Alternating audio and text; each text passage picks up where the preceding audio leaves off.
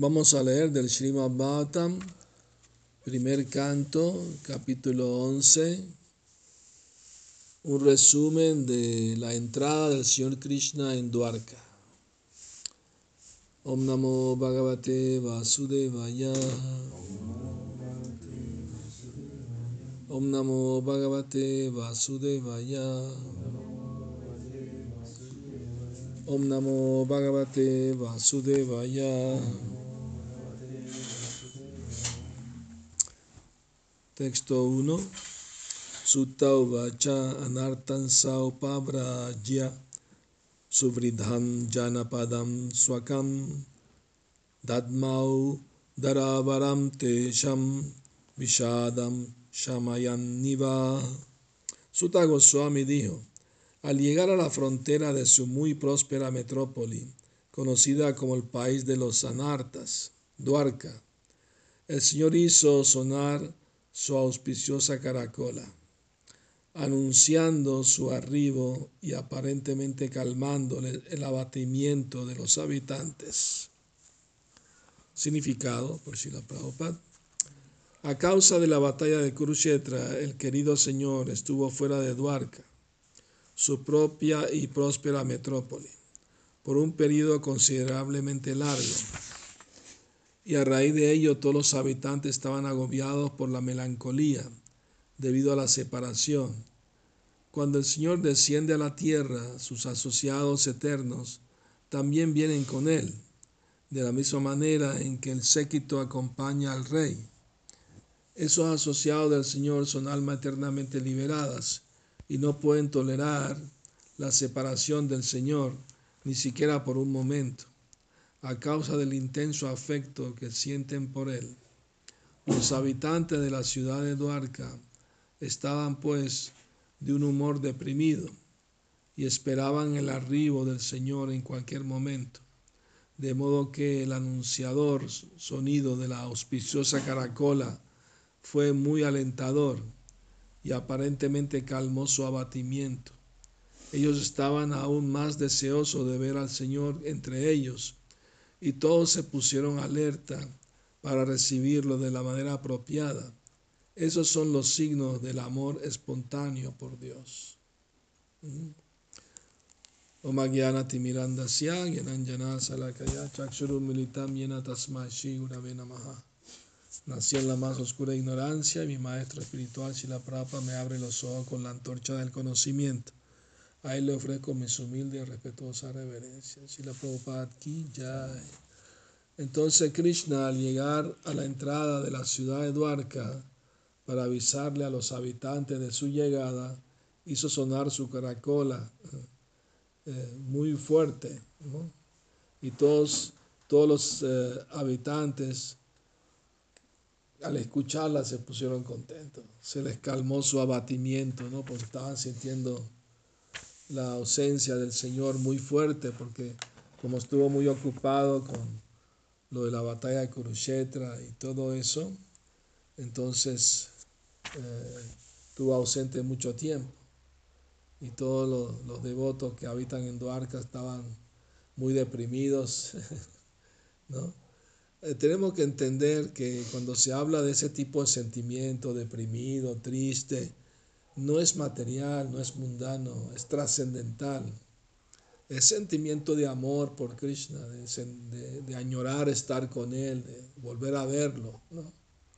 Entonces es, éxtasis, pero parece ser como muy deprimente y muy triste, pero no es así. Ese es, el punto de vista mundano que tenemos nosotros, pero en realidad ese sentimiento es divino, es, es amor puro por Krishna. ¿no? Porque cuando Krishna viene al mundo material no viene solo, viene con sus compañeros y compañeras eternos que lo acompañan en sus pasatiempos. Entonces hay tres moradas que trae consigo Krishna cuando viene al mundo material, que son Dwarka, Matura y Brindava. Son moradas eternas. Claro, cuando Krishna se fue del planeta, Duarca se hundió en el océano porque ya no era necesario, eh, ya nadie iba a habitarla porque él se llevó todos los habitantes con él al mundo espiritual. y, han encontrado restos arqueológicos de la ciudad de Duarca, bajo el mar. O sea, la actual Duarca que tenemos ahora en la India es a la orilla del océano. Pero la, la, la Duarca, cuando Krishna estaba aquí, era en medio del océano. Eh, no estaba en la tierra. ¿Y por qué Krishna hizo esa ciudad en medio del mar? Para proteger a los ciudadanos de los ataques de demonios como Yarasanda. Entonces no podían tener acceso a, a Dwarka, estaban protegidos. De hecho, la razón que Krishna mandó hacer la ciudad de Dwarka por Vishvakarma, el arquitecto de los semidioses, eh, se le encargó de hacerla. ¿no? Y, los habitantes de Mathura se mudaron para Dwarka porque Yarasanda estaba, había atacado 18 veces la ciudad de Mathura. Entonces, para proteger a los ciudadanos de ese gran peligro, Krishna decidió mudarlos a todos a Dwarka. ya después que Bhima mató a Yarasanda, ya poblaron otra vez Matura, ¿no? Pero también quedaron habitantes en Duarca, así que... Bueno, Krishna tiene sus planes trascendentales, divinos y no es tan fácil de entenderlo, ¿verdad? Eh, voy a leer unos versos más. Eh, verso 2. La blanca y abultada caracola empuñada por la mano del Señor Krishna y sonada por él pareció enrojecer con el contacto de sus labios trascendentales. Daba la impresión de que un cisne blanco estuviera jugando entre los tallos de unas flores de loto rojas. Qué poético, ¿no? O sea, Krishna tiene un labio rojizo y la caracola es blanquita. Entonces parecía como un cisne jugando en los tallos de las flores de loto rojas. Muy poético el Bhagavata.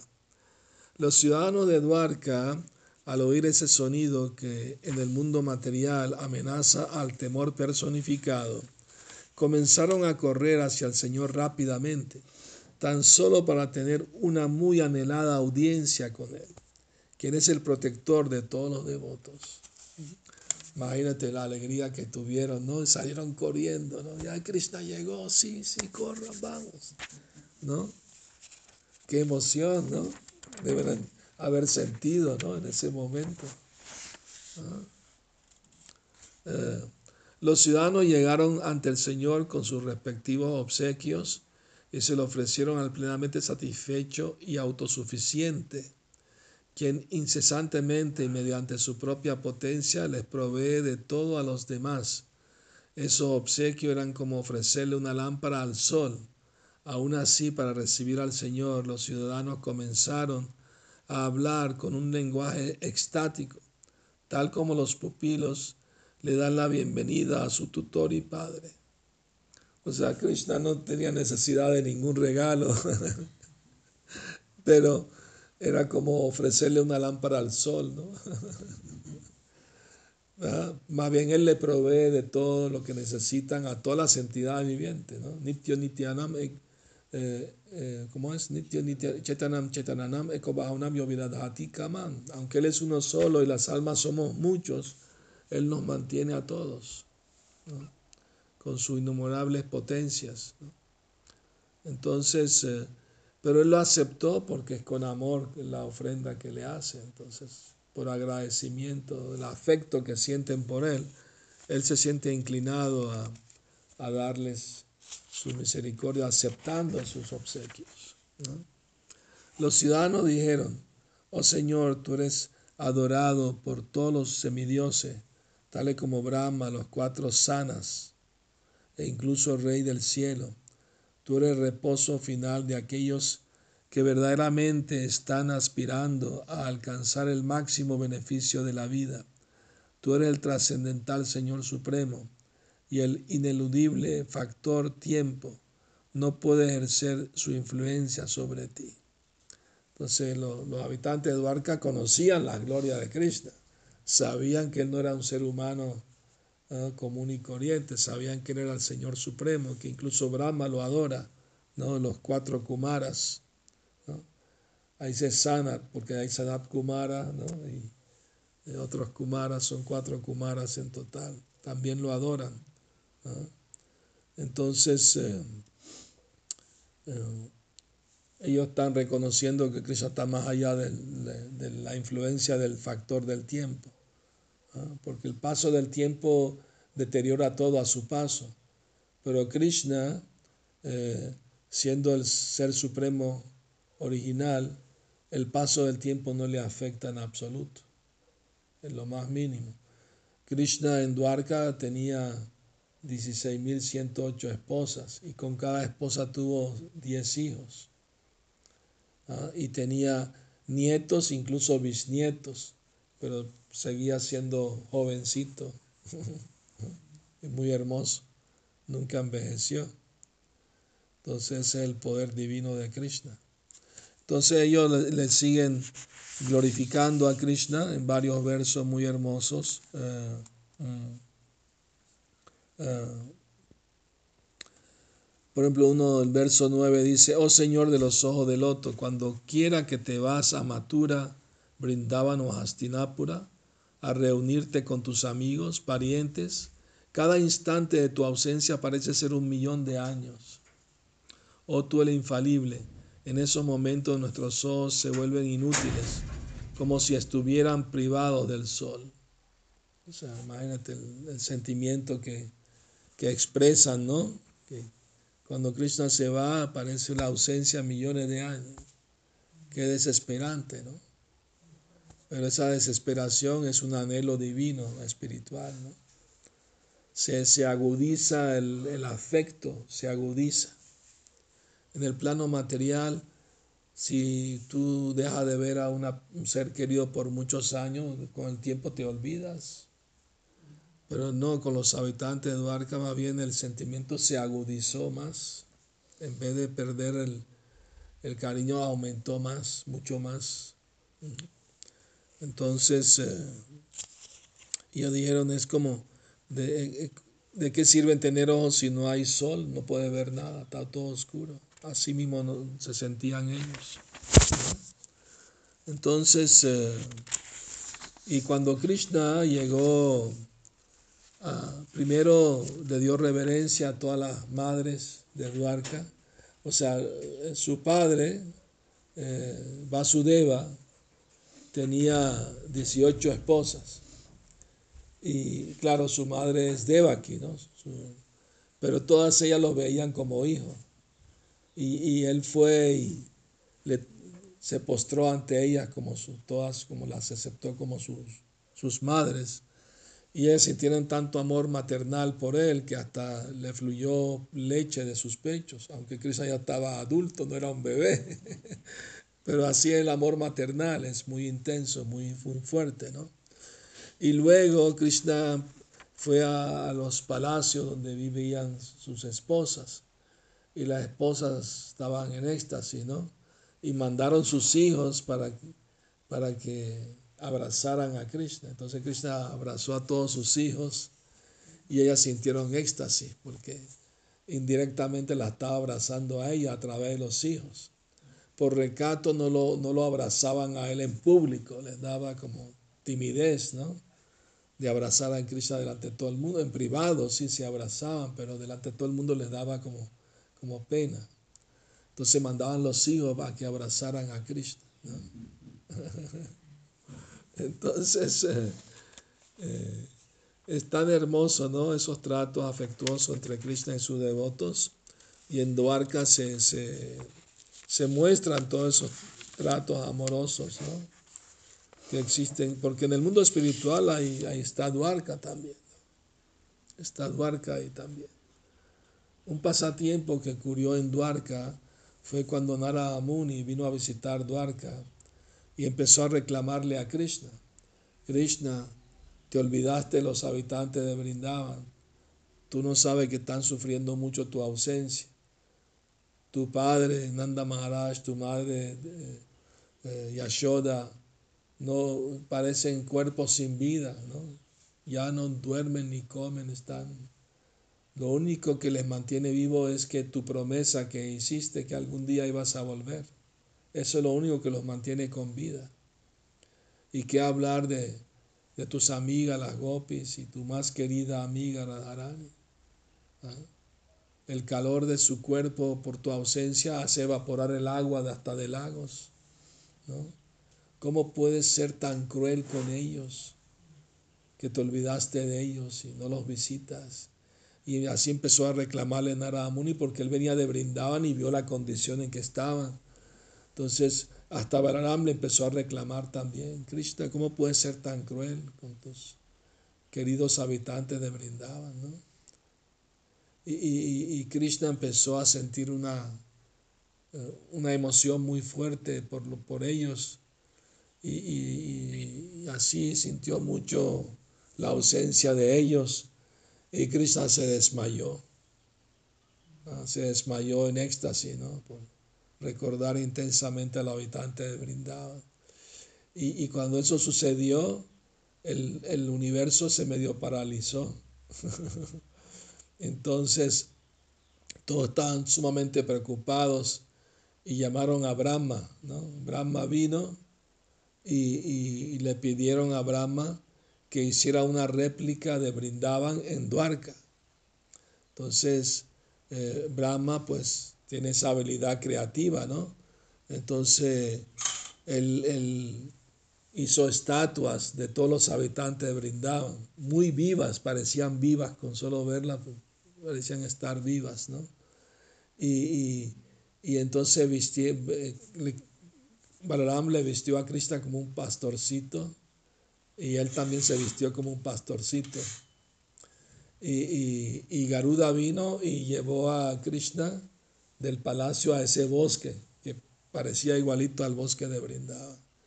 Y entonces Balaram empezó a decirle a Krishna, Krishna, mira, estamos en Brindavan, mira, aquí está Madre Yashoda dándote ofreciéndote mantequilla con su mano, ¿no? Y así, y cuando Krishna escuchó eso, se despertó de, su desmayo y agarró la mantequilla de la madre, de madre Yashoda. Se veían muy vivos, no parecían estatuas, ¿no? Y, se puso muy feliz. Oh, qué bueno, ¿verdad? Me estamos en Brindavan. Y empezó a tocar la flauta, muy feliz, ¿no? Y así. Pero de repente pasaron al lado del océano y Krishna le dijo a Balaram, Balaram, ¿qué hace el océano aquí en Brindavan? ¿No? Y entonces Balaram aprovechó y le dijo, mi señor, estamos en Dwarka, aquí eres un rey, tienes muchas esposas, muchas responsabilidades, ¿no? Por favor, asume tu, tu posición, ¿no? Como Dwarkadish, como el señor de Dwarka. Y así Krishna otra vez entró en el humor de Dwarka, ¿no? Pero, pero él, él todas las noches llamaba a las gopis mientras dormía, nombraba a todas ellas, especialmente a Radharani. ¿no?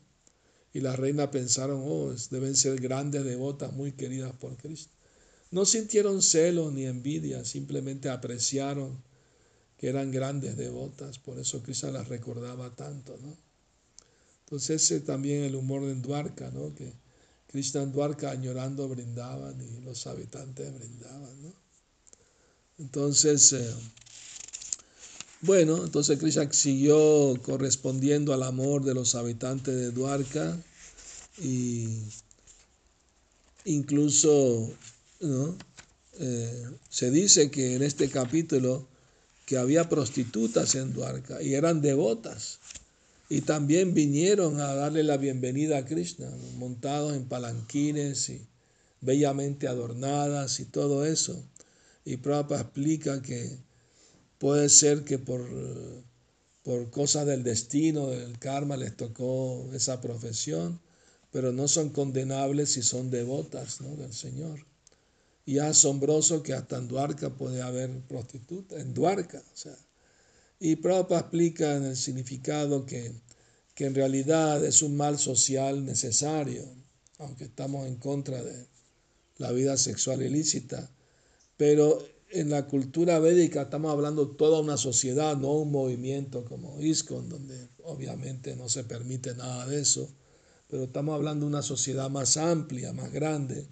Entonces, como eh, Prabhupada da el ejemplo que cuando hubo la ley seca, ¿no? que el gobierno prohibió el alcohol, entonces había tráfico ilícito de, alcohol. ¿no? Igual lo iban a hacer. Entonces el hecho de que el gobierno permita que haya bares y eso no es que está alentando a la gente a volverse borrachos, sino que bueno, igual lo van a hacer. Entonces la idea de, de una sociedad más amplia, digamos, tener prostitutas, es para eh, que los hombres que no están satisfechos en su hogar con, con las esposas que tienen, hombres muy bajos, obviamente materialistas, entonces ellos van a esa prostituta. Y eso es para proteger a las demás mujeres, ¿no? Porque si no hubiera prostituta, van a prostituir a otras mujeres que no son prostitutas, las van a prostituir. ¿no? ¿Me explico? La, van a abusar de ella, a, la jovencita y todo. Entonces, para, había como una sección en la ciudad para ese propósito. No es que estuvieran de acuerdo con eso Krishna, sino era un mal necesario, pues, por decirlo así. Entonces, pero eran grandes devotas porque adoraban a Krishna, amaban a Krishna. Entonces, por cosa del destino, les tocó ese esa mal karma, pues, pero no dejan de ser buenas, grandes devotas por eso. Bueno, esa es otra una cosa que se explica en el capítulo. Eh, y entonces, eh, eh, ah, el texto 31 dice, la reina del Señor, Sri Krishna, se regocijaron internamente al ver a su esposo en casa después de un largo periodo en el exterior. Las reinas se levantaron de inmediato, dejando sus asientos y meditaciones, siguiendo la costumbre social, se cubrieron la cara con recato y miraron tímidamente. Pues es una, una, costumbre natural, ¿no? ellas tienen recato, tienen timidez por amor ¿no? a Krishna. O sea, eh, ahora Krishna estaba simultáneamente en cada uno de los 16.108 palacios al mismo tiempo. Y, cada reina pensaba, ah, Krishna me quiere más a mí que las otras porque no se va, se queda conmigo. Pero Krishna estaba al mismo tiempo con todas. Y Krishna daba el ejemplo en la ciudad de Duarca de, de hombre casado. Claro, uno puede decir, parece una cosa mundana de, apego familiar, pero el hecho de que Krishna tuviera en 16.000 palacios al mismo tiempo no era nada un mundano, era completamente divino, trascendental. O sea, es una prueba de su divinidad como el Señor Supremo, porque los yogis más poderosos no se pueden expandir más de 8 o 9 veces y pueden hacer lo mismo. Es como si ponen nueve televisores en el mismo canal, hacen lo mismo. Pero Krishna estaba haciendo diferentes actividades en cada uno de los palacios. Y Narada Muni los visitó todos y vio eso. En un palacio Krishna estaba haciendo una ceremonia de fuego, casando a sus hijos. En otra eh, estaba jugando en la piscina del palacio con la, con, la reina y sus amigas. Y así cada palacio estaba haciendo, practicando artes marciales, etcétera, ¿no? Y una cosa interesante es que notó Narada Muni, que incluso habían diferentes tiempos en cada palacio. Pero en un palacio una ceremonia tenía que hacerse al mediodía y en otros palacios era otra hora. Pero en ese palacio era al mediodía. o sea, Krishna jugaba con el tiempo a su antojo. Él controla el tiempo y el espacio también a su antojo. Interesante, ¿no? Entonces, cuando Krishna dormía con sus esposas abrazados a ellas en sus mil palacios, pero apenas escuchaba el canto del gallo, Krishna se levantaba de la cama a meditar en sí mismo, porque Él es la verdad absoluta, suprema, ¿no? O sea, la verdad absoluta se divide en tres aspectos, Brahman, Paramatma y Bhagavan, y como Él es los tres, entonces Él meditaba en sí mismo. Claro, las reinas no estaban contentas con el gallo y maldecían el gallo porque estaban felices abrazando a Krishna. Pero Krishna, para darle ejemplo a los casados, se levantaba temprano, ¿no?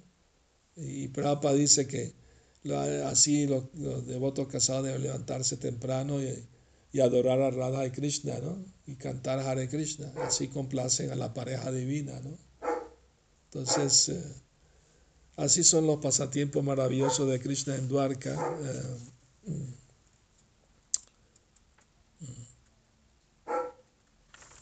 Y entonces eh,